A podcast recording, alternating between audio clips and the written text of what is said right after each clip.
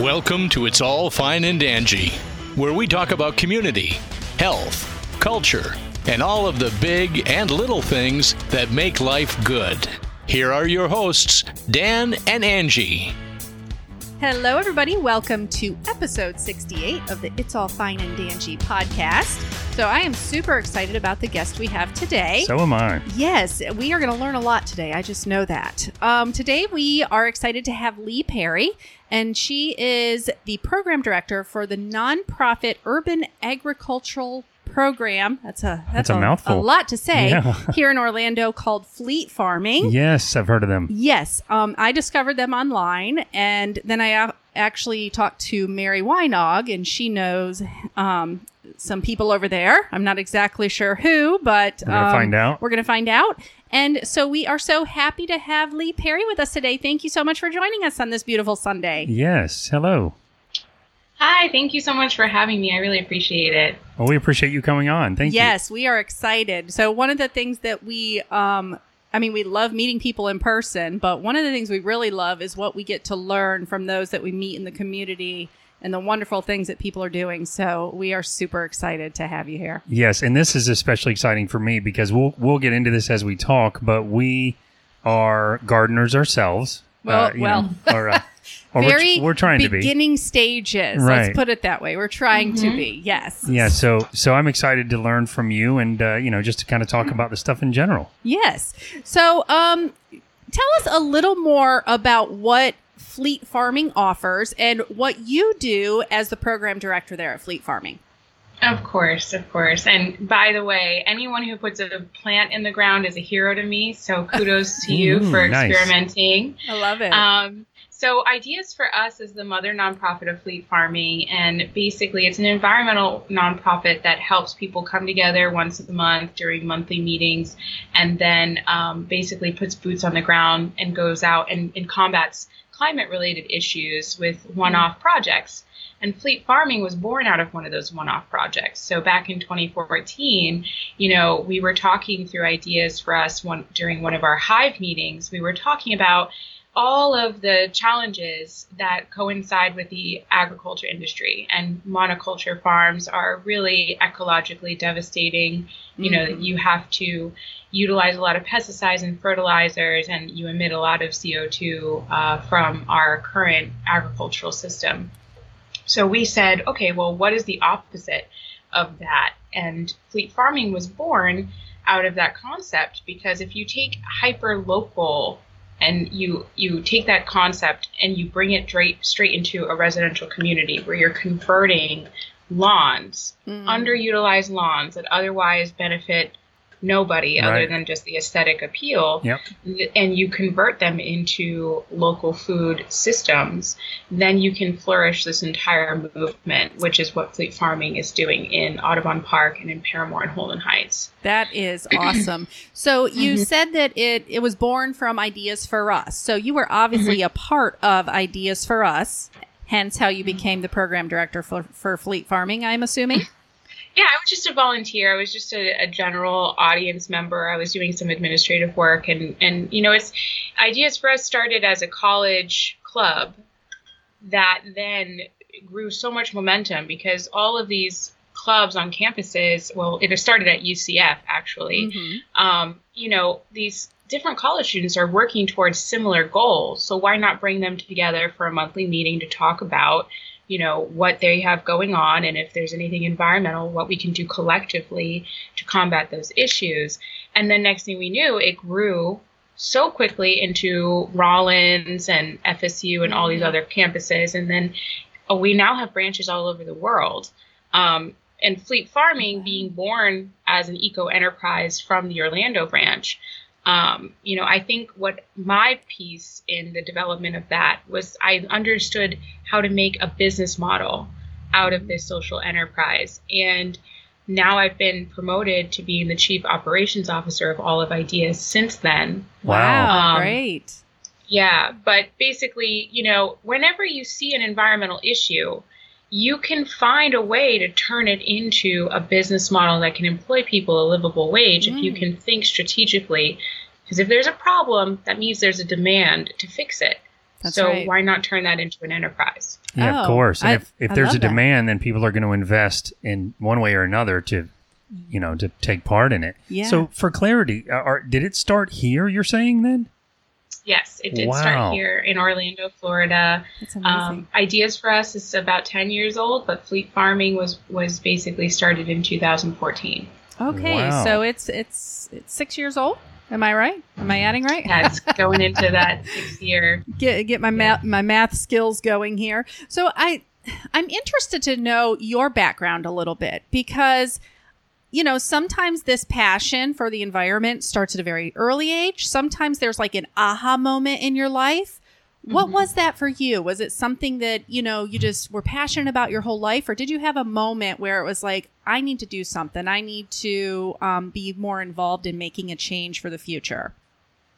Well, I get that question a lot, but I'm going to give you an answer I don't give anybody else. Oh, Oh, good. well, Um, we like that. An exclusive. I was I was a little nerd when I was a baby. Um, my my mom told me I used to yell and say that I was going to be a traveling veterinarian Oh. and that I was going to like save the world and save all the animals. And so I, I came out kind of conscious of living things around me um, and giving nature a voice. Um, now, as I grew older, you know, I, I was a low income, I grew up in a low income Mhm. family. So I understood, you know, utilizing resources um, to the optimal use, the most efficiency that you possibly Mhm. can sure. and you know native being native american um, you know my family from massachusetts is from the wampanoag tribe so i was exposed to different ways of thinking at a very young age that i also have to say you know my mom is a recovering addict Mhm. and being exposed to a lot of those things as as a child humanizes people and also brings a voice to nature at, when you are exposed to different ways of thinking at such a, a young age and Yeah. so That's a good growing up i felt very different than a lot of my peers Mhm. um, who you know didn't want to talk about bugs and compost and the things that I wanted to talk about. It was hard for me to find friends that were attracted to those types Yeah. of things. Um, and so, you know, I worked my way through college and, and went to internships and things like that. I literally Googled my way into finding any environmentally friendly organizations in Central Florida that I could be a part of and like Wow. donate my time. And through that, I started to build a network of people who saw my value and my passion. Um, and because there weren't a lot of young people gravitating towards, you know, native plants and native species, you know, so many people l- lent me a hand to try to help build my career. Um, but what I noticed in working in conservation and and working in remote areas is that if you don't bring these problems straight to people's front doors, then you're always going to have the issues of corruption in our system, people not knowing that they're voting for things that aren't in their best interest. You're not Mhm. going the, the the environment will never have a voice if you don't put it in the public eye. Yeah, That's so true. true. So, you know, working all the way out in the Seminole, Nat- uh, Seminole County Natural Lands Program, I realized that developers are moving in quickly and buying up really precious, really ecologically important Mm. land so fast, and no one's really aware of it. Um, and ideas for us, the first time I walked into a hive meeting, I was like, this is different. This is important because we're having Yeah. free educational opportunities for people to come together at different levels of expertise to talk about the environment and try to figure out a way to combat these problems. And I think that And was knew. key what you said right there is from different economical backgrounds.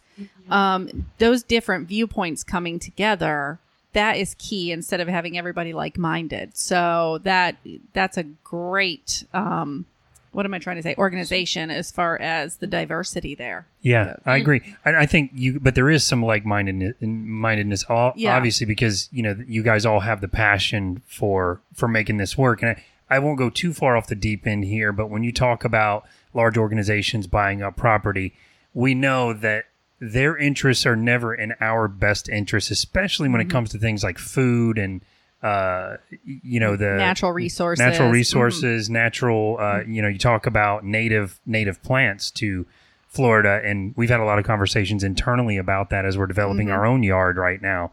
Um, so I had a question. I was going to ask you early on, you know, if you were like full speed ahead with this. I think you've kind of already answered that, Mhm. but I'm just curious for the uh, for the stuff that you guys do in Orlando. Is there a specific area in Orlando that you focus on? You mentioned a couple of areas. Is that kind of the exclusive area where you guys are working?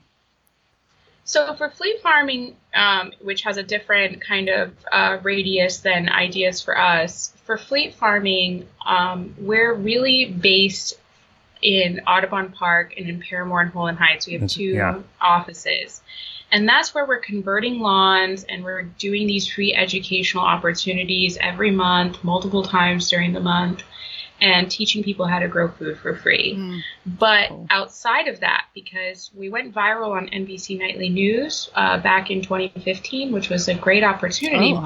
but we got flooded with um, inquiries of people who wanted us to convert their lawns. So from oh, I that, bet we, you did. Yeah. oh yeah, we we got about probably 3,500 inquiries within that first year. Wow. Um, and we said, you know, we have to figure out a way to bring a service to people who don't want to do it themselves. Even though we're promoting to do it yourself, and here's a free garden guidance counselor available to you at any time.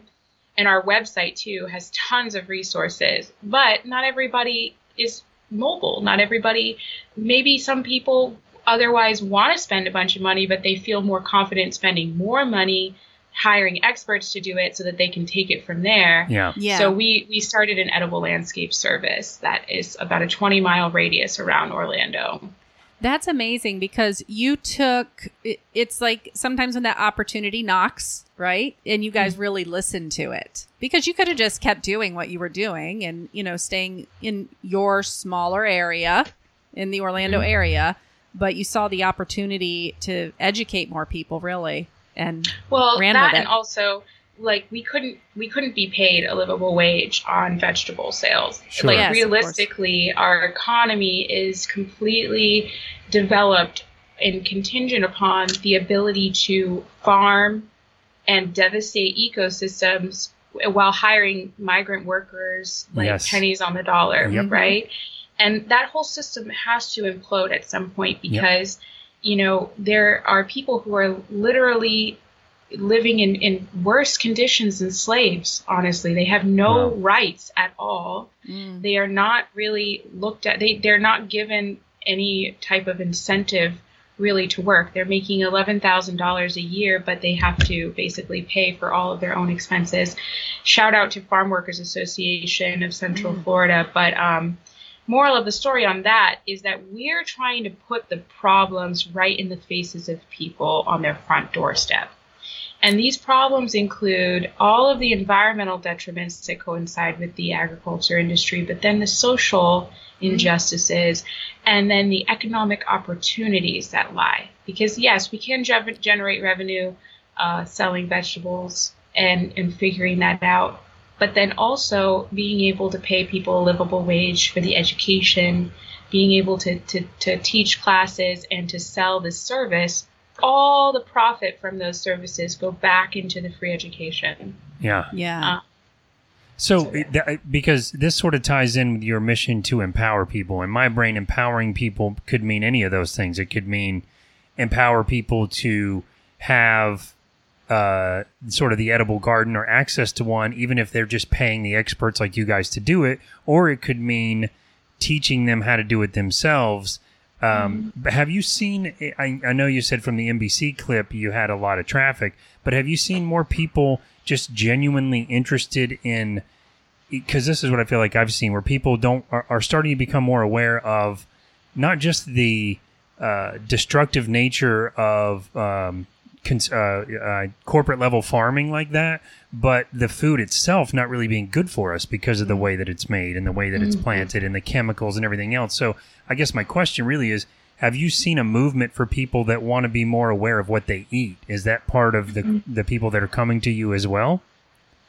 Oh yeah, I mean, Yeah. I meet some incredible human beings. This job has exposed me to Oh, some you people do. who, you know, and I think part of my job is to try to get them on camera and share their stories as much as I can. Sure. But yes, there's people who, you know, are realizing that at the end of the day, when you live in a capitalistic society, everything that is sold and marketed to you for the most part has its environmental costs, Sure. right? And it also has its costs to human human beings, you know, humanity. Our cleaning products, the food we're eating, Oh yes. you know the the cars we're driving in the the chemicals we use to build our homes that Yep. we're exposed to almost everywhere you turn you know more and more we're starting to realize we're we're subject to pollution and people want to live better they just don't have the time to research all of these things themselves and it can be really intimidating Sure. so Yeah, very finding a overwhelming. way, Mhm. so so overwhelming. Finding a way to simplify things so that it's it's digestible for people Mm-hmm. and getting people to kind of find that enlightenment slowly through just working with us and having fun shoveling playing music who would have thought that shoveling at 9 a.m in the morning was cool um, but we try to make it appealing and, and, and social Yeah. Yeah. So when tell me about some of the education that you're doing. So this is um, getting people out for like the volunteer work. They're learning how to do the gardening, and you're obviously you're educating as they go. But um, where are you going? Like, um, Mhm. are you going to schools? Are you going to libraries? Like, where is this education taking place? Is it online? Kind of go through that a little bit of that for us. Sure. Um, so our original model started by transforming lawns in Audubon Park, 32803, and then doing what we call a swarm ride, which is where we meet at East End Market off of Corinne Drive and ride bikes from farmlet to farmlet, which are those these the name that we call these converted lawns, and educating people about how our methods.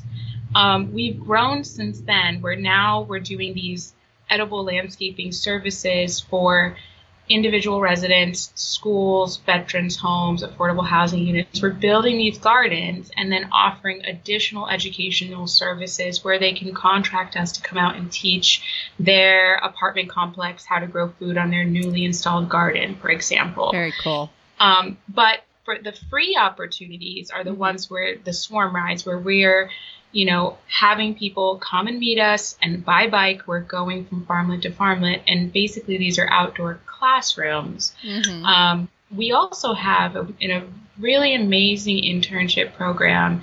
We have between 30 to 80 interns a semester that come and you know are either working with our communications department where they're doing social media marketing etc blog writing grant Mhm. writing or they're working hands in the soil with our greenhouse department or right in our farming department and i'll say that we've had over 30 students get jobs directly connected to their experiences with fleet farming. That's and then great. outside of that, we've had a lot of students get jobs just because they have some experience in the environmental industry, you know, up either throughout the US or abroad. That is Wow. quite amazing. Wow. That is amazing. So you you know you started to go into uh, the edible landscaping service, and that kind of ties into some of the services that you guys offer outside of those specific areas in Orlando.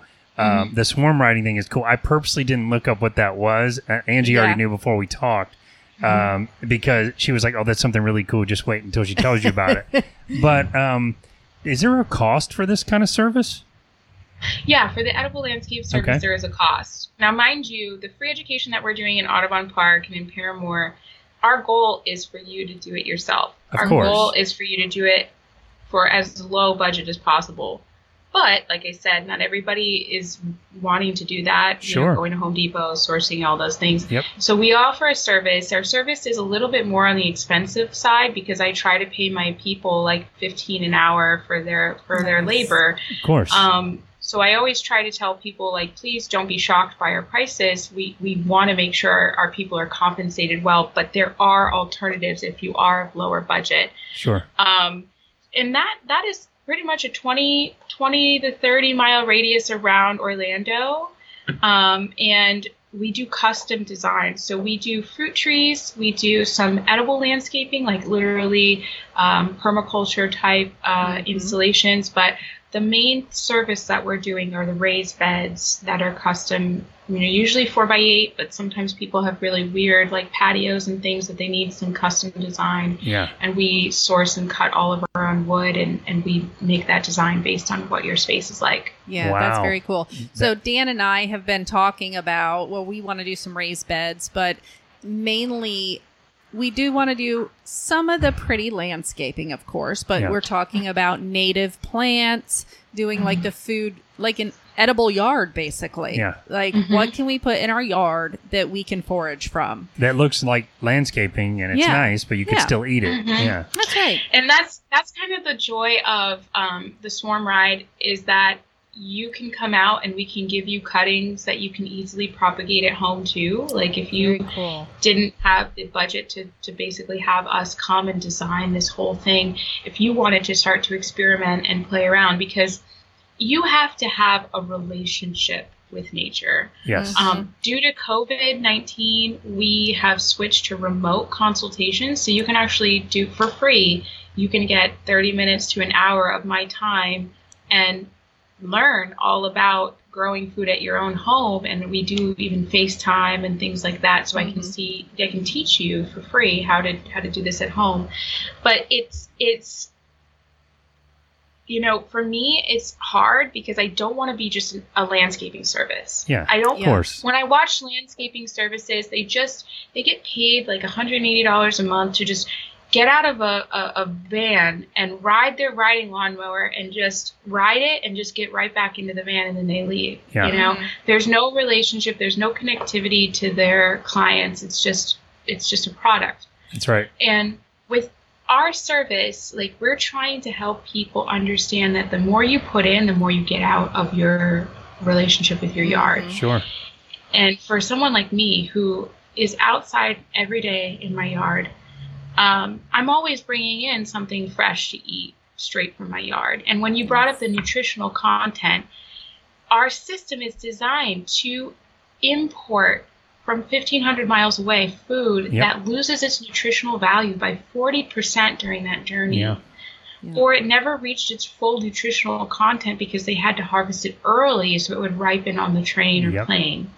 And that's that means that you are feeding yourself nutritionally void food that then can cause other health deficiencies in your immune system, which means that people are sicker. Yes. Naturally, because we're codependent on this weaker, less nutritionally um, impactful food. Yeah. So true. And it's right you know, up my line. I'm a health and wellness coach. Mm. So teaching about gut health and, you know, mm-hmm. what food is doing and not doing to us or not doing for us you know whatever way yeah. you want to put it. Right. Um you know it's it's hard to get through to people. Sometimes they know but it's it's it's very challenging. It is very challenging. and, you know i'll tell you as someone who is not in this industry at all and i've learned so much from angie so that's why i'm shaking my head by some of the stuff you're telling us lee but the way i kind of sell it to people that are more like me is when you start eating that stuff forget all the health stuff for a minute it doesn't even taste like the same food. It's like you almost can't eat that stuff that was shipped from so far away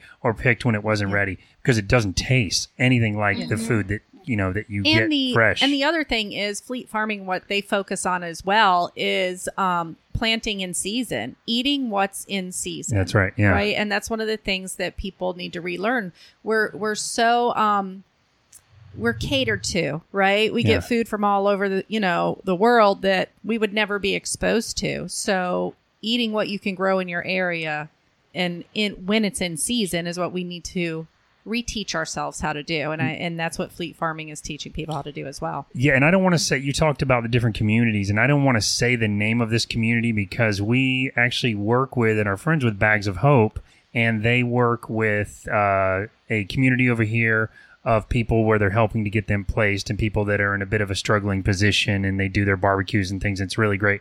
But I found out right before we uh, had this call with you today that you guys have helped them to get, uh, you know, farming set up there as well. And I think we saw it last time, but I didn't realize that was you guys. So yeah, it's nice to hear that you're helping that community as well. Yeah, that was that yeah. was cool to see. I mean, at the end of the day, you know, I traveled, I studied abroad. Um, I went to Italy for a year uh, on a scholarship, and the resources that they use are straight from their yard. You know, when they're mm-hmm. making tomato sauce as a whole village, they are all bringing their tomatoes from their yards to the community center and making tomato sauce for to get through the winter when they're not as available, you know, and yeah. the whole community comes together to yeah. like hand roll the pasta and it, it's a whole different way of thinking. And after I ate a tomato there, I couldn't eat a tomato here from the store exactly. the same way. Yeah. yeah. You know, and I think that there's also this sense of like pride and also a therapeutic value that gets that's brought mm-hmm. to the table. Totally. When agree. you put in so much sweat equity to get like one tomato, yeah. that tomato will taste better whether it's better or not just that's because true. you did it. You appreciate every know? bite. Yeah. Yeah. And so many people right now, especially with COVID, there's a lot of uh, in, emotional and mental health challenges that we're facing. Yeah. And when your hands are occupied in the soil, there are chemical like chemicals that are released in your brain that help you to like handle different emotions better than if you're just scrolling on social media and being triggered by like images. Yeah. Um, or stuck yeah. behind a so, computer for your day job like me. Yeah. exactly. Exactly. So just go outside and breathe and just try your best to just, you know, putz around, weed your garden, oh, do whatever. Sure. It's you know, so, it's but, soil therapy too. So we've talked about that on the show before. Like there's actual soil therapy. There is good bugs in the soil that can help boost your immune system. That mm-hmm. feeling that you're talking about, it just gives you this, you know, euphoric feeling kind yeah. of.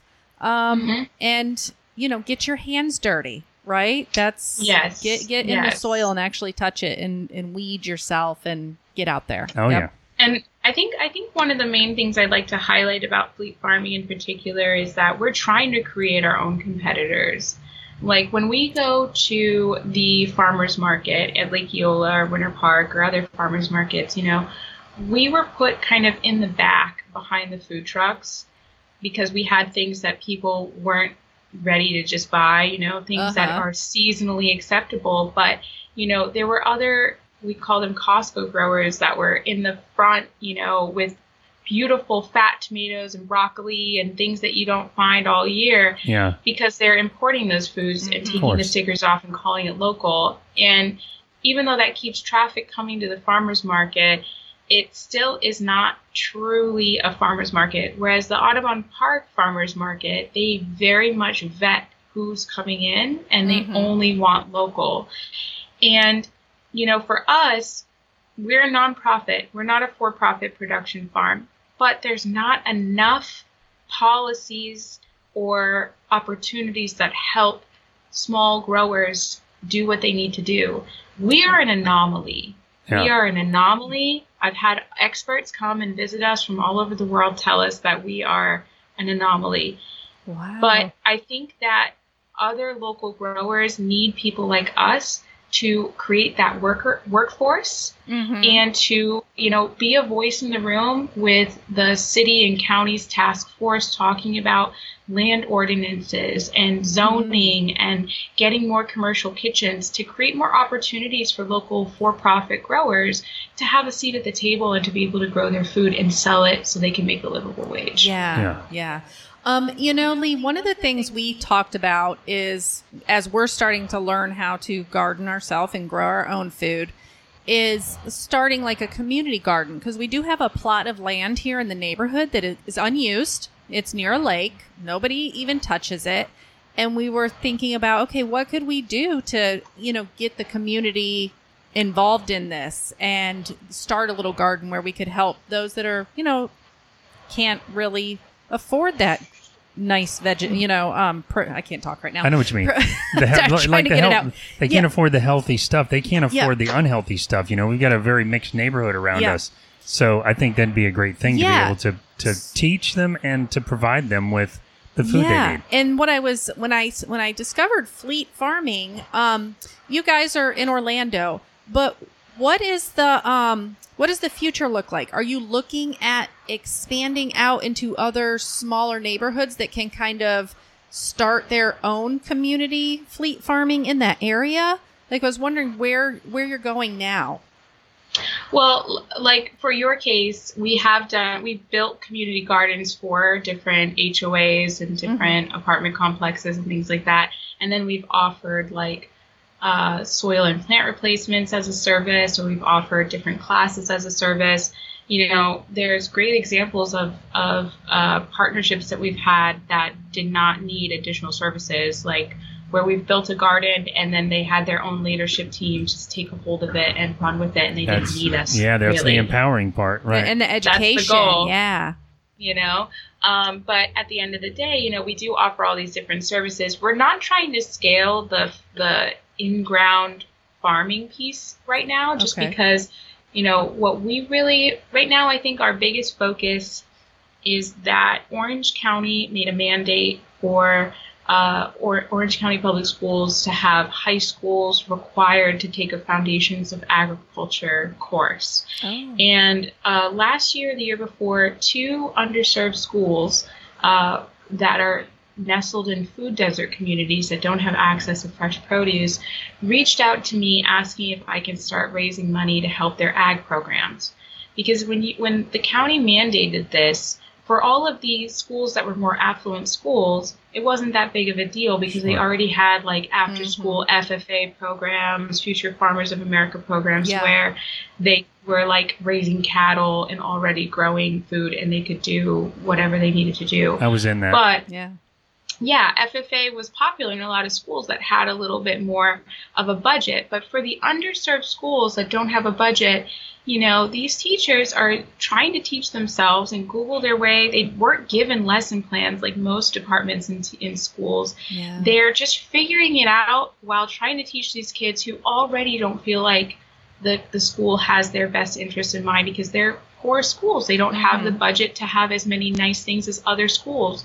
And FFA, you know, you have to go to competitions and things like that. And if you're showing kids who don't have a budget putting seeds in sugar sand compared to like an affluent school that has cows and pigs and all these incredible mm. gardens that are selling 800 800 pounds of cucumbers a year like they they feel worse about themselves and about yeah. their the for the fact that they're mandated to take this class. Yeah. So we started uh, working at Jones and Evans High School working hand in hand with the teachers to to um, write some lesson plans and help cool. be at the table with Orange County Public Schools to write curriculum because our issue why we can't scale is because the workforce is so lacking. Like we hire people from our intern pool, but people you know once one person is gone, like they move on to another job,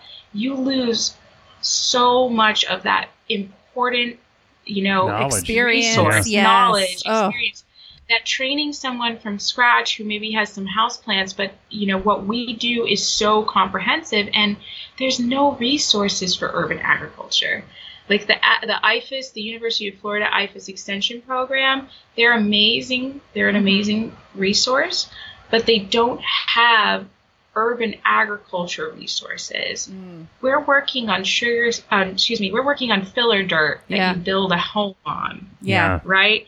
With the radiation from the sun and the trace metals from your roof spilling into your, you know, we have so many factors that make what we do harder. Yeah. Sure. Yes.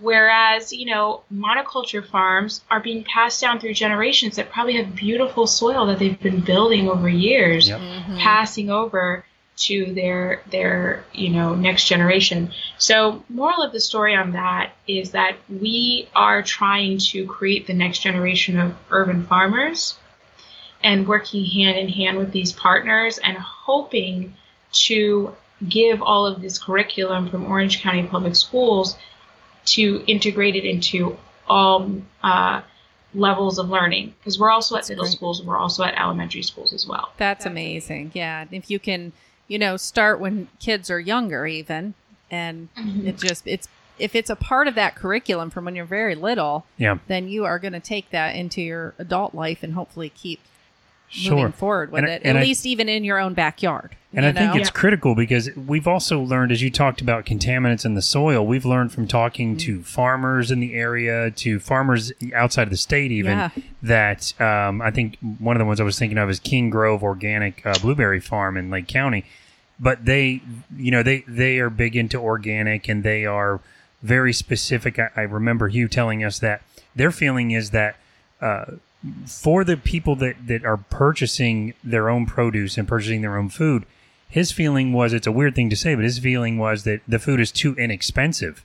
And so when you talk about raising the next generation of farmers and making sure people are making a good living doing this instead of making those, you know, uh, the the slave labor, so to speak. I hate to say it that way, but um, it it it's like a whole mindset change that we all need to get on board with that if you're not growing this yourself and you want to get the right food you need to be prepared to pay more for it to help not just pay for the food itself but to help pay for the people that are doing the work doing the hard work. and it's a Mhm. in, in my mind that is a um, that's an uphill battle because as a country we're so used to paying x amount for tomatoes or x amount for this or x amount for that and there is this weird shock people have when it costs you know two or three times as Yeah. much so Mhm. Uh, Yeah, and that's why I said we're kind of an anomaly because we're still trying to keep our prices competitive, yeah but we're really trying to create a whole movement and a different, a shift in entire population of people's thinking. mindset yeah and, and thinking, you know, and just having these conversations. That's why I never say no to a podcast or an interview because to me, I'm trying to be the one who is broadcasting this net to be a voice of every urban farmer that comes Mm. after us um, so that we can hopefully get people to say, well, maybe I won't go to the movies every week. Maybe instead I'll treat myself to you know, going to the farmer's market and buying a little bit more at a higher price value, you know, because, you know, most most people of, of privilege have the ability to have disposable income yeah Mhm. and they will use it for frivolous things like, oh, I don't really like the way this couch looks. Let me throw it away and get a new couch. Well, maybe you can instead change your mindset and just pay more for your food because you now know all of these issues that coincide with us buying really cheap food at the grocery store. Yeah. Exactly. Yeah. And I think for me personally, as I get older, I mean, full disclosure, we have disposable income like every middle class family, but as I get older, we do find ourselves spending more money and more time towards the more important things like that. You know, Yeah. farmers markets are very common for us. and Uh, shopping at different places, Yeah. different smaller um, businesses Yeah, local to get our food. I mean, we still do have to go to Publix and stuff like that. It's convenient, right down the road. But yeah, we we love. Um, you probably know um, the pharmacy. They used to be in Winter Garden. Now they're out at um, Lake Meadows, I think, is where they moved to. Yeah. But we love them down there so much. yeah. Yeah. And that's really great, you know, and the more that you try to perpetuate that and, and share it with the community, Mhm. the better. And and it, it really comes down to the fact that that convenience piece is what has driven our entire society to do things that actually are more harmful toward towards Yeah. our Undoubtedly. health. Yeah. Yeah, the con- the convenience definitely. I love you guys. I love that you guys are changing the education though, because for someone my age, I- I think maybe it's a natural process where it starts becoming more important to you. But if the next younger generation can find this to be important to them, and the next one before them at a much younger age, like we've alluded to here, that's where the mindset really starts changing from early on. Because if people mm-hmm. are willing to invest when they're younger, and maybe they don't have that disposable income, like you said, that's it's easier for us, you know, as you get older. But when you're younger, that is a big that's a much bigger investment for you to say, look, I'm not going to go to the movies. I'm not going to buy new furniture. Yeah. I'm not going to goof around. I'm not going to order a pizza. I'm going to invest my money in in uh, you know where it really matters. So I love that you guys are doing that. Yeah, that's great. So you guys have partnered um, with O Comp um, O Compost, correct? O Town O, O Town O Town Compost. That's right. Mhm. Um, and I read about them too. I don't know. I don't know. I was just I'm looking stuff up, you know. But I got on their no, that's newsletter, and I'm like, when are you guys coming to my area? Like, but they're not out here Angie's yet. been We're making her own uh, compost bin in the backyard, which is fine. It's great, but it's just like a Yeah. you know an old trash bin that we're just filling. I actually started it after um, I was on um, one of the Zoom calls that you guys did, and it was all about composting, Yeah. and then I started it shortly after there. Yep. After that, Oh, great. Yeah. Yeah. So Charlie has been um, one of our mentors. Like I said, I was promoted to, to chief operations officer with ideas. So now my purview is more around energy, water, food, waste, and ecology. Whereas when I first started, I was strictly under fleet farming. So it was just that food pillar. Uh-huh. Yeah. Um, so now that I, I was able to kind of, you know, in my promotion, broaden my scope of work, Charlie was one of the first people I worked with who comes from a waste management background. And he was doing um, some consulting for corporations to, you know, learn how to do better waste audits and how to divert a lot of their waste from the landfill. And then he decided to branch out into his own um, O Town Compost local uh, food uh, waste delivery service or pickup service. yeah, And we wanted to help him. So we helped do photography and we helped do videos and we're helping to promote him any way that we can. And in return, I mean, he's been able to donate a pretty substantial amount of, of compost that people that don't want it back because Yeah. you can have the option to like get your compost delivered back to you after you- you've been picking up food waste for so long if they live in an apartment or something and they're not growing food they say Yeah. give it to fleet farming and so he's That's been giving us amazing. Yeah, so something they have done is actually they've gone to the horse farms, correct? yeah And he just started a horse farm Yeah, Um, and that because there's so much waste that's generated by you know animals, Yeah. and they are setting them up actually on the horse farms, and then they Go get the compost, compost. it, and Oh, I love it. and hopefully a lot of that's being donated to you because that's some Yeah. good compost right there.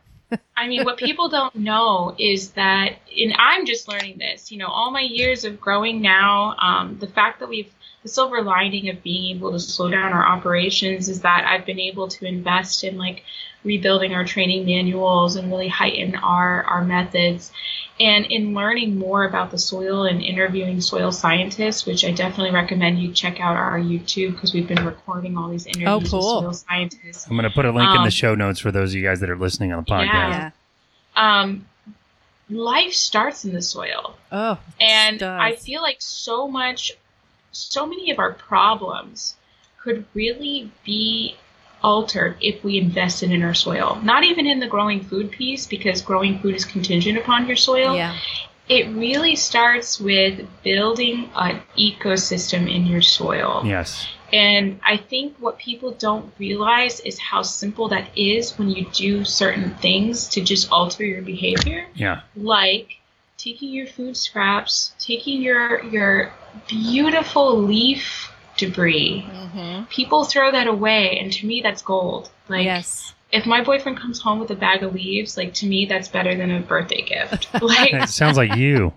like I know, know, we've we've cut a lot of brush down, and I'm like, no, no, we're mulching that. That's gonna that's gonna make this sugar sand in the backyard some good stuff. yes, because then you know you can build your soil, and that invites birds to come and eat more worms and more Mhm. things out of your soil, which then invites a whole ecosystem of things to come and interact with you.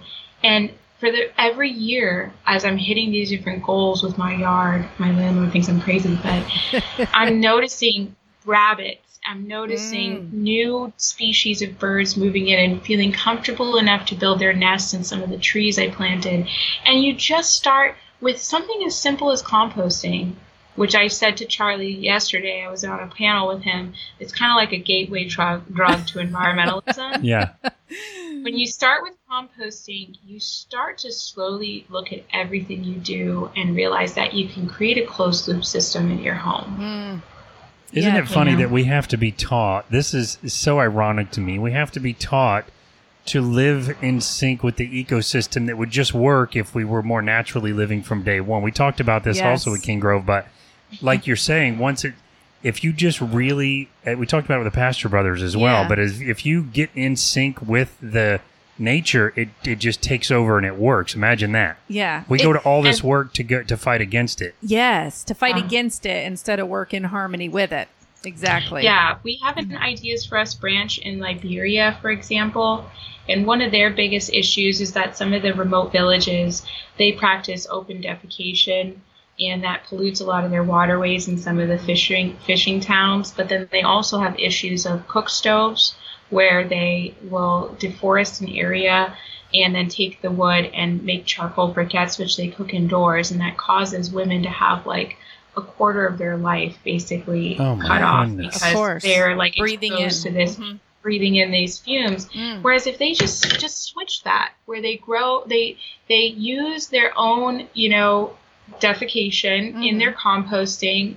They use their their food scraps and everything and make their own compost, grow their own food so they don't have to walk all the way to go and collect, you know, food or water or excuse me, or uh, wood Yeah. and you you can use your food dried food scraps for charcoal as well Yeah.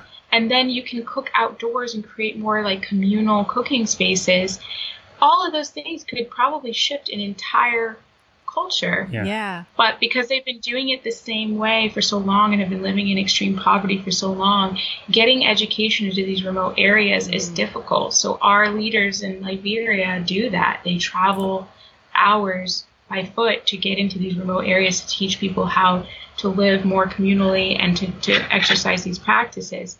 And it's so simple because nature gives you everything you need. And It is Yeah. so abundant. Yeah. Um, we just need to be taught again how to build Yeah. that relationship. Yeah, well, that's great that you guys are doing what you're doing, and um, and hopefully you never know who's listening neither to the podcast. That you know we might spark something in another area. You Sure. know, Sure. I, I I know we're wrapping up now, but I just one I, I don't want to go too deep down this hole because these are the kinds of conversations Angie and I have. But it's just fascinating to me that we're like the only animal on Earth that for some reason is completely out of sync with nature and destroying everything and yeah, instead of living the way that we're meant to live, which would be better for us, easier for us, and better for the environment. So I, you know, I, I think what you guys are doing is hugely important, and uh, and thank you for coming on with us. Yeah, of course. Thank you for having me. You know, I, I think that we have a lot to learn as as a society, but the fact that we've innovated so quickly um, since you know the industrial revolution, it's it's really something that does set us apart. Now I think just using our advantage and finding a way to guide people back to a more holistic way of living Mhm. is our next journey that we have to take as a civilization. We Yeah. have I'm very excited for that journey, and I, I hope to be a part of it. Well, it sounds like you are part of it, but I, I like that it. idea too. I like the idea that we use what we've learned, we use the technology we have to do just that, because that's Mm-hmm. that's not the way you normally think about you know the direction that we're heading. Yeah, yeah. So Lee, tell us where is what is the best way to find out about fleet farming and ideas for us? Yes, so fleetfarming.org is our website. Um, I'm working on the pages that we offer free educational tools. The veggie list on there has recipes and everything. So if you live in Orlando or Central Florida, um, the varieties that are there are some of the best that you can utilize in your practices that are like a for sure guarantee um, that they will grow. And yeah, just look at our resources at fleetfarming.org. If for ideas for us, you can go to ideasforus.org. Um, it's a global organization that was based here out of Orlando. So cool. And yeah, I really highly recommend that you take a look at our YouTube and just watch some of our videos. And um, please email us if you have any questions, info at or contact at ideasforus or fleetfarming.org. Awesome. Thank you so much for that. Yes, and I'll put links to everything you just said and everything we've discussed in the show notes as well. So if you're listening to this on your device, you can just scroll down and click on it and go straight to the website.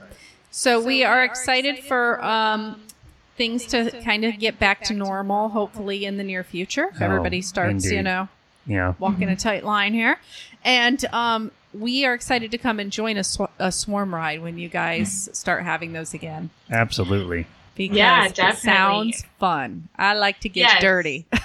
and when it comes to your yard, you know, you can feel free to bring like a bag and we can load you up with some cuttings so you can go home and propagate your own little garden. That's well. amazing. That is amazing. All right. Well, thank you so much. Happy rest of your Sunday. Thank you. You guys have a wonderful weekend and thank you so much for inviting me on on your podcast. Well, thank you so much for Alrighty. joining us, and, and you enjoy the rest of your weekend as well. Thank you. All right, thank you, Bye-bye. Take care. Bye bye. All right, guys, thank you for joining us for that interview. We're going to take a very quick break and then we'll be right back to wrap up the show. So stand by. Hi, this is Sheila, the kitchen chandler, and you're listening to It's All Fine and Dangy.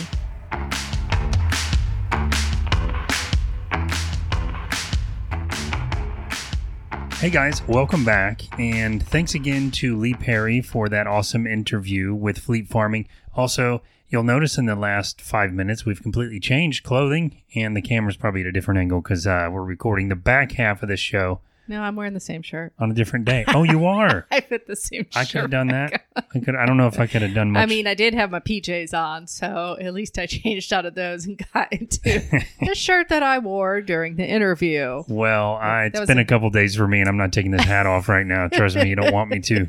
That was a great interview, It though. really was. Um, I pro- we probably literally could talk to her for two to three hours because it her scope goes way beyond just the fleet farming. Yeah, I mean, it the does. things that she's doing for the environment and you know just kind of paying attention to laws that are going into effect that need Yep. to be passed to help with the things that she's passionate about. I so, know. I love it. I love how into it she is, and you can tell that that is truly her passion. It's not just a job for her. And so, I, I love how Lee said, um, I think we asked the question, you know, was this something that you've kind of always known that you wanted to do? yep, yep. Or, you know, did you have an aha moment in your life where I'm like, oh, I need to help with this?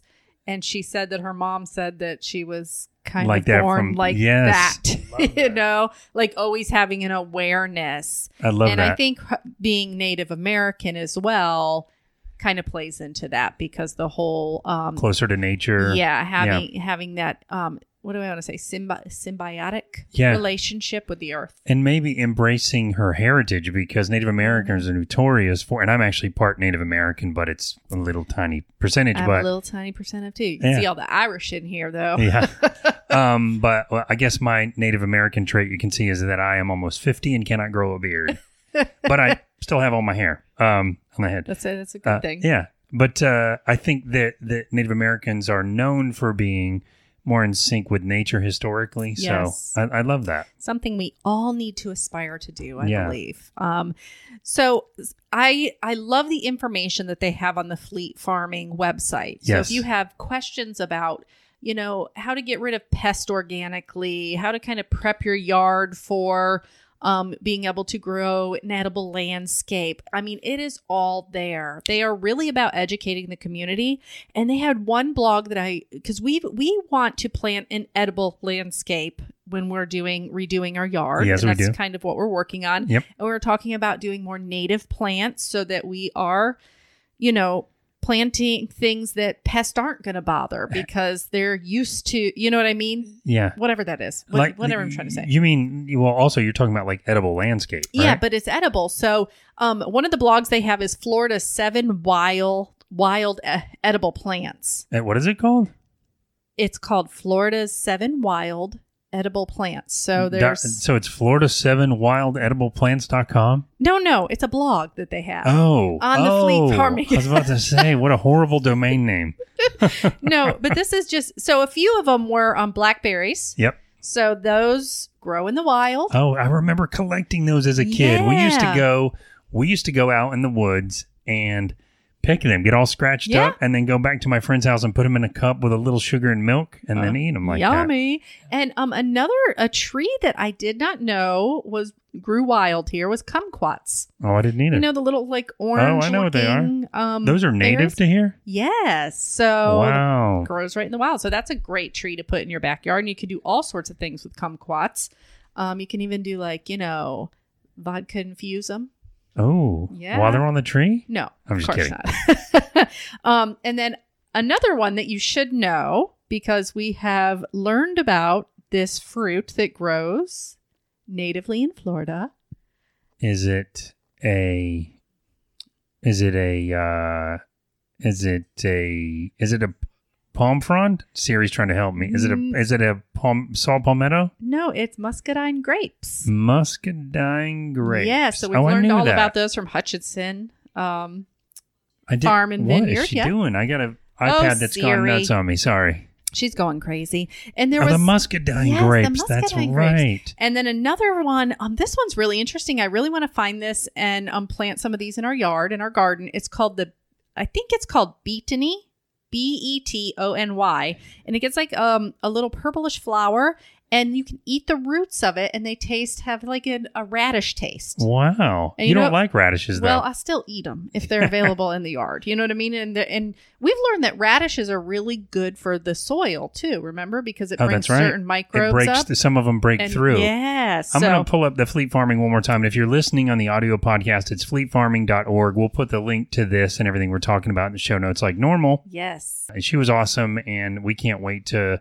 meet her in person and learn more about fleet farming in person. That's yeah, going to be great. and do the swarm rides. that yeah, Yeah, so I think it's the second and fourth Sunday of every month that they do that when it's not COVID nineteen. yeah, Um, but they meet down in Audubon Park. You can find all the details on fleetfarming.org. Um, dot org. yep, But and they do like you can bring your bicycle, rent a bicycle, and they go from garden to garden, Oh, that'd be so little fun. farmlet to farmlet, and they you are learning while you're doing it. Yeah. And you can even, like she said, take home some of the pickings, start it in your own garden, Yeah, or love that. you know, get some of the lettuce and stuff like that to take home. So So we'll definitely do that really when the world goes back to normal, and uh, maybe we'll make a little video clip while we're get doing on it. our bikes. well, yeah, get on our bikes, and uh, then we'll bring back more information and maybe a little video clip of it, so that we can uh, Yeah. spread the word and you guys can see what it's like. Yeah, it's really cool.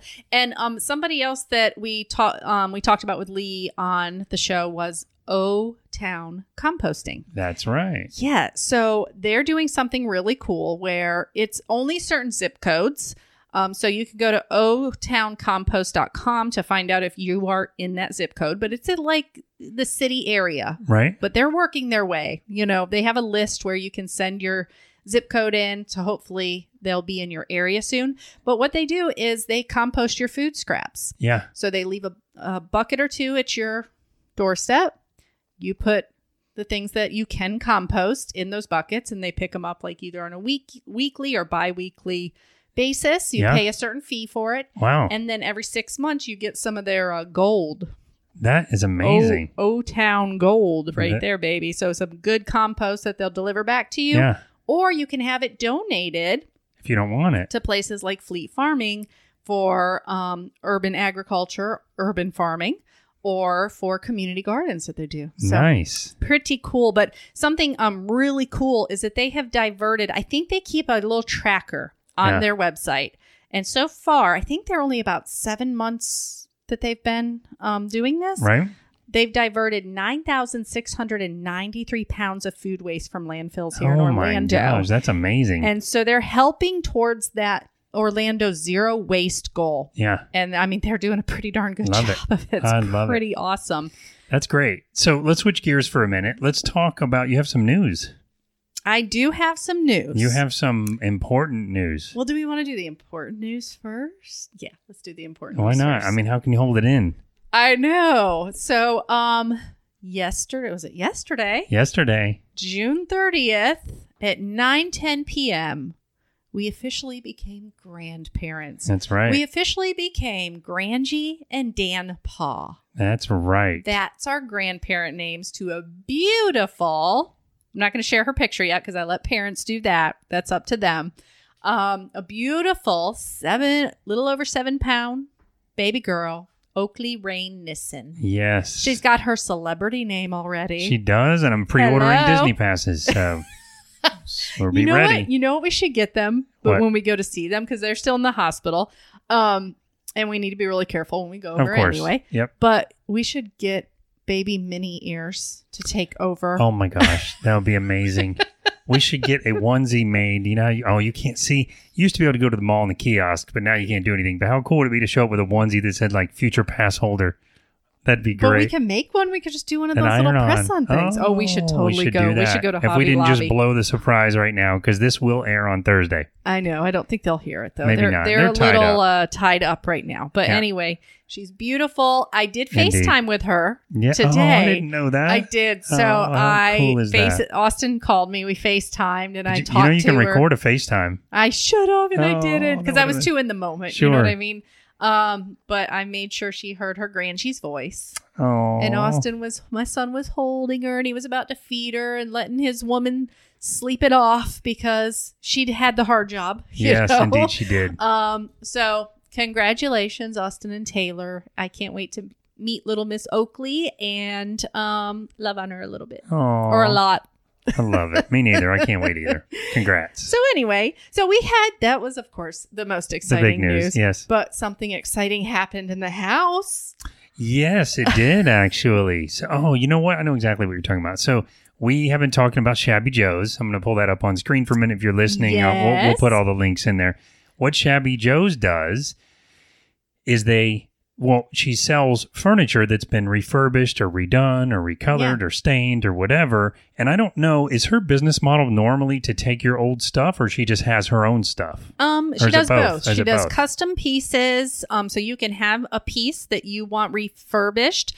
Um, she does in kind of like the um distress style, Yes, this farmhouse style, which is really popular right now. But Yep. She's talented and can do other things as well. Yeah. She even builds some things. Yes. So that's really cool. That's how they started actually. As for her building furniture? Yeah, oh, wow. she started like with like little farmhouse benches and entry Oh, nice. tables and stuff like that, and it's kind of grown. Well, you can tell she knows what she's doing. So we bought at a flea market Mhm. about a year ago, not a flea market, at a garage, A sale. garage sale. We bought like an old Hoyser. Hoyser? Hoyser. Hoyser. I don't know how you say it. It's like an old counter that you would use. And I know Mhm. we've mentioned this before. It's got like the white countertop that's made out of porcelain or metal or porcelain covered metal or Yeah. something. Yeah, it's like a But it was- metal covered by porcelain. Yeah, Yep. but it was old and beat up and, you know, like this ugly, ugly color brown. And it was like one side of it was like all ripped up. And she took it and check this out. We have a slide. I want to show you how she converted it into the coffee bar that we wanted. Check this out. So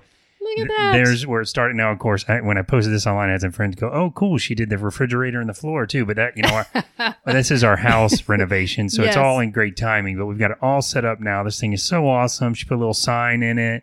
Oh, ca- um, a Mhm. chalkboard on the right. And she teased me about my chalk writing. She said we have to talk about that chalkboard art or chalkboard no, art I think she thought because it was amazing. Yeah, it's that's what I really mean. good. Yeah. yeah. So we, uh, but there we go. So we're gonna put our whatever coffee we have that week up there, and uh, it's turned out to be a really cool piece of furniture in our kitchen. So we're getting closer. Love it. I do too. What a great job, and thanks again Yeah. for doing that for us. So we have a table that we are hoping to match that yeah, as well. dining room So, table. Yeah, Yeah. It's gonna be I, cool. I might try to do that one myself, Joe Ellen, just because it's so big and heavy that yeah, I don't know Gonna if I want to it move it around, but we'll see. Like if I start it and go, mm, no, be bringing Yeah, it right out to her. of course. But we're right. also we're about to do a, an event with Shabby Joe's. So let's talk about We that for a minute. Actually, um, Joe Ellen will actually be on the show next week, July 7th. That's right. On Tuesday, Facebook Live. Right. So we'll pull up pictures of that again for sure. Yep. And um,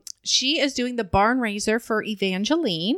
So Evangeline is a two year old that has been diagnosed with cancer, Yep. and her and her family um, are in need of some help. Yes. Because financially, with COVID going Oh on, gosh. and, Yeah. and she's doing um, therapy. I I want to say that Joe said they go up. They were going up daily, Right. and it's like a two hour drive um, for her therapy so for her chemotherapy so they are definitely in some need and a well deserving family yes. um, all the proceeds from this event that we're that she is actually throwing Yep. um, will be going to the family and it's going to be held at the old red barn of geneva right. and if anybody knows in apopka there's that trader maze it's like this little antique mall that's the same kind of thing that the old red barn of geneva is. Oh, is very cool. yes. So how, what, how does the event going to work? Do you know? So they're running the event for nine days, and what they're going to do is they're going to have um, all of the vendors there are donating an item or two, whatever it may be, Right. from their little shops. Yep. And there's going to be like a silent auction on the items. So the silent auction will go on for the whole nine days, so that Right. the bidding can go up and up and up. So hopefully they can raise more money for the family. And then on the last day, it'll be like the big kabam of whoever wins the silent auction Right. and they're going to do it where you you don't have to come every day to bid on something. You can check their Facebook page Oh, okay. and bid as well. Very nice. Um, and then stay tuned for next Tuesday because we're going to have a special auction item too. Very nice. And um, we're hoping to kind of get that um get get a little more for that item as well. So and you said um, well, we're doing a Facebook Live then next week, so that's Facebook great. Live Very with nice. Miss Joellen to talk about her business and the event she is doing for Evangeline and Evangeline's family. And do we know what day or time that's going to be? um, the event The Facebook Live. Facebook Live is Tuesday, July seventh at eight thirty p.m. Oh, our normal nice. time. And Yes. the what about the event itself? The event is se- itself, if you want to pull that screen back up, July 17th through the 25th. So on the 25th, we, we we will be out at the event Yep. as well as will the Kitchen Killaz Oh, doing a little performance to um, help to support the family as well. So you'll get some great entertainment from the Kitchen Killaz. Oh, we don't have the Kitchen Killaz. Um, Oh, I had one. thing I up. had That's one. okay. Oh, I don't have it ready Um, though. Yeah. That's okay. We love the Kitchen Killaz. You can find them on Facebook at Kitchen Killaz, at Kitchen Killaz. Killers, just like it says. K I L, or just like it sounds. K I L L A Z. Okay, maybe I'll dub Yeah. a, a picture of the kitchen killers in there when we make the video. There. Okay. but that's going to be a great event for a great cause. Yes, it is going to be a wonderful event. She has been working very hard on it. Yeah, I bet. and she's had a lot of people donate items, and I think it's going to do very well. Oh, I hope so. And I do just want to mention that we had the Care Foundation on here a couple Yes. weeks ago. Joellen did a fundraiser for them before and raised over eleven thousand dollars for the Oh Care my goodness. Foundation. Wow. So this girl is serious about giving back to the community. No doubt. And she's a small business, so we want to help support her as well. Indeed, we do. Yes. You have all the information tonight. I love it. I'm just drifting. I do. I know. You're just, you know, kind of I don't know, whatever. Anyway, so those are our exciting things that happened. We're That's- sprucing up our house. Yes. We got a new little baby. it's a lot. There's a lot going I know. on. We just need a dog and everything's good. I know. See, that's well, next. it's close. Coming We've been saying it forever. We're, now, we're getting a fence soon. I did. I did say we're waiting till next year though for the dog. yeah. but you said we would make that the wedding present. that's to our each other. wedding present to each other is the is the dog. Yeah, as long as we can find the right fit. But that that's it for me. All right. Well, That that's it for it. me too. I just want to remind you guys that you can contact us anytime by emailing us at feedback at fineanddangy.com. That's the best way. That is the best way. Or you can call 407 490 3899, leave us a voicemail, Mm-hmm. and uh, contact, contact us that way as well. We're always looking for guests. We've got a really good guest lineup. We got a couple of new ones that came in yesterday. I forgot to tell you about, Yes. uh, Angie, but I will tell you about them because you are the uh, keeper of all coordination. That's right. Um, but anyway, so if you know someone that would be a good guest on the show, if you yourself would like to be a guest on the show, or if you just want to call and chat, give us some thoughts or ideas, we'd love to hear from you. Again, 407 490 3899 or feedback at fineanddangy.com. That's right, guys. And if you enjoy the podcast, please don't forget to subscribe so you know when new shows are coming up. We try to have a guest every single week. Yep. We have not missed a guest too many times. No, we've been really good about having a lot of guests. Yeah, we really have. Even with this trying time right now, we don't love meeting with our guest on Skype. I want to see them in person, but we're it's the next best thing. still bringing you some some yeah. um some great people in the community. And I suspect that it may be sometime, you know, we're having a tough time in Florida getting this virus thing down. Mm-hmm. But, you know, until then, I think it's a good uh, uh, temporary solution. And Yeah. uh, I look forward to getting back out and seeing everybody again, too. I suspect Yeah. it might be a while, though. Yeah. So after you guys subscribe, make sure to rate and review us too. That helps kind of move our podcast up in the charts or whatever they call it. It really does. And Angie's referring to podcast apps. So when we Oh, yeah. say uh, rate, review, and subscribe, that means if you're listening to us on YouTube, not really something you can do. You can definitely subscribe. But if you're listening on a podcast app like uh, the ones I have on screen here, Mm-hmm. and if you're listening to the audio version right now, you probably already know because you're probably on a podcast app like Apple Podcast, Google, Spotify. Those kinds of things give you the opportunity to rate, to subscribe, and that really, really helps us. However, if you're not super tech savvy and you don't really care about having access to a podcast app, you can always listen to the show directly from fineanddangy.com as well. or YouTube. Or YouTube. That's yeah. right. That's right. And you can um also check us check I can't talk. I can, I always have a part in every podcast where it just it just doesn't come out. If It I just- if I had the if I had the uh the I don't know uh, time to dig through it, I should make a back to back video of you doing the. It's every single one. I It's know. every single one where I just the brain just completely turns off. I mean, it literally completely turns off. But I just wanted to say you can check us out on our social media just under Fine and Dangy, and make sure to give us a like and a follow. We would love to have you following us. We would enjoy that. and I got my little much. singing in right there. You did. There we go. Every episode. We also want to remind you to stay safe out there, especially if you're in this area, but really anywhere in the country right now. I think we're Yes, we're stay- going through a heavy spike of uh, coronavirus cases in many areas. In our area, it's particularly bad right now. So stay safe out there, and we will see you next week on Facebook Live. That's right. Please join us. It's going to be a great show. Yes. And remember, at the end of each and every day, it's, it's all fine and dandy. dandy.